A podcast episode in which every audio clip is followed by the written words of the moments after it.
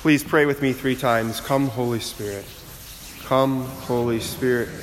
Come, Holy Spirit. Come, Holy Spirit.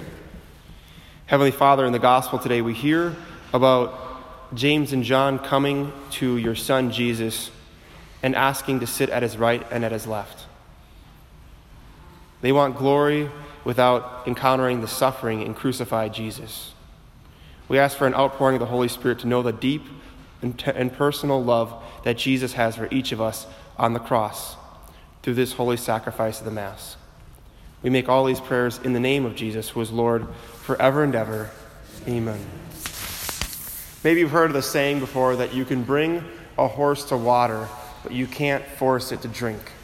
You can bring a horse to water, but you can't force it to drink. As a priest, I often do things outside of the parish boundaries, which a lot of people probably don't know, but I do do things. And the thing I encounter a lot is I, I encounter a lot of fallen away Catholics or Catholics that just simply have never encountered the love of Jesus. And it breaks my heart because in Revelation, Jesus says, if you're going to be lukewarm in your faith, I will vomit you out of my mouth. And that's one of the reasons why I love being Catholic, and I'm always looking for ways to stoke the fire, to stay on fire for the faith. Because I think a lot of people, including myself when I first had my conversion, I wanted an easier faith. I thought that I, if I followed Jesus, my life would get easier. But it couldn't be the opposite. Because once you take up the cross that Jesus gives you, it's not easier. And I think our world sells us a lie saying that if you follow Jesus, it's going to get easier. But that's just like James and John in our gospel today. They come to Jesus and say, You know, we want to sit at your right and your left. But who at the crucifixion, when Jesus was truly glorified, who was at his right and his left?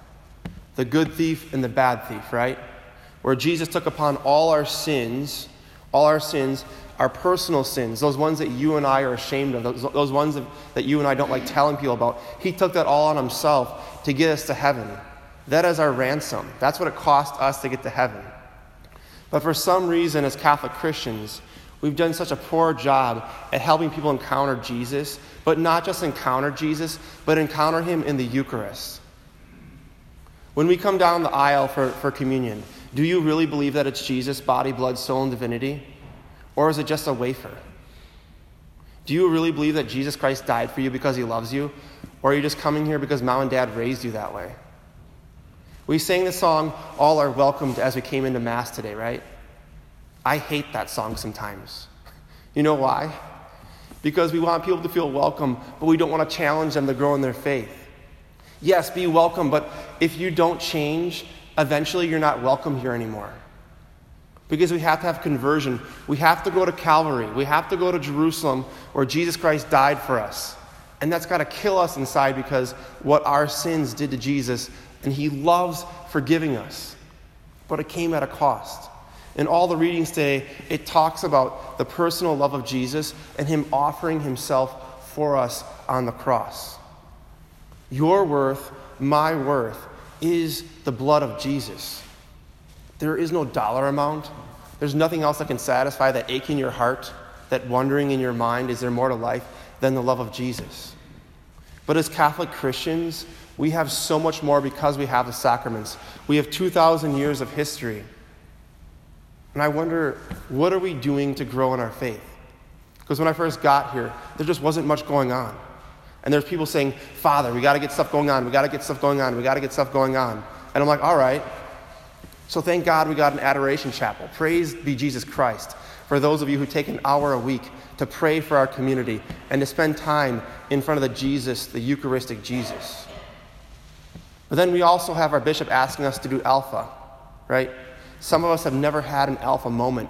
Alpha is just the beginning of the Greek alphabet, and it's a program where you get to basically look at what have I missed if I don't know Jesus, and how do I introduce other people to Jesus. And alpha is a program where every question, every session is a question, and we offer it on Monday nights for women and Wednesday nights for men. Wednesday night, Monday nights is here, and Wednesday nights is at St. John's. And maybe you're thinking, you know, when I was going through faith formation, I just was not in, I was not paying attention at all. I was totally focused on myself. I could have cared less what the teacher was talking about. Or maybe it was for you, it was like it was for me. Faith formation was garbage. It was just fluffy clouds in Barney Jesus. And they didn't talk about the reality of Jesus being present in the Eucharist and his personal love for us on the cross. And saying if we don't go there first, none of it makes sense. So we offer RCIA every Tuesday night at 7:15 p.m. at St. John's. And we've said for the past couple weeks in the bulletin that everyone is invited so you can learn your faith. Because I meet so many people who don't know how to defend the faith. And we have so many opportunities to defend the faith. Now we have the Formed app that we've been handing out like crazy, where parishioners spent $2,000 on this app that has everything you could imagine to defend the faith, to learn about the faith, to grow in the faith. We have relevant radio, right? We have so many different ways to grow in our faith. And the question is you know, I can bring you to the water, but are you drinking? Are you drinking it in how much Jesus loves you on the cross? Are you drinking it in that, yeah, all are welcome here, but are you coming here to change and to die to self so his divine life can be put into your heart? So when you leave here, you're not leaving here just to check the box on Sunday, but you're leaving here to go out and love people that are suffering. We live in one of the poorest counties in Wisconsin. There are people who are suffering. Our police officers are going out there and kicking butt all the time. And they come to me a lot. And they're like, Father, our, our, our area is suffering so much. And I'm thinking, as Catholics, we have the Eucharist, right? We have the divine love being put into our hearts. And the question is, are we engaging? Are we coming here to die to self, or is it just merely out of obligation? Because if we've encountered Jesus in the Eucharist, his personal love for us, that changes everything. And we should look different every week as we come here. We should always be asking, how can I stoke that fire so I don't become lukewarm in my faith? So I don't become like James and John, where I only want the resurrected Jesus, but I don't want to encounter him in his passion. Because the honest thing is, most of us can relate to Jesus in his passion more than in his resurrection.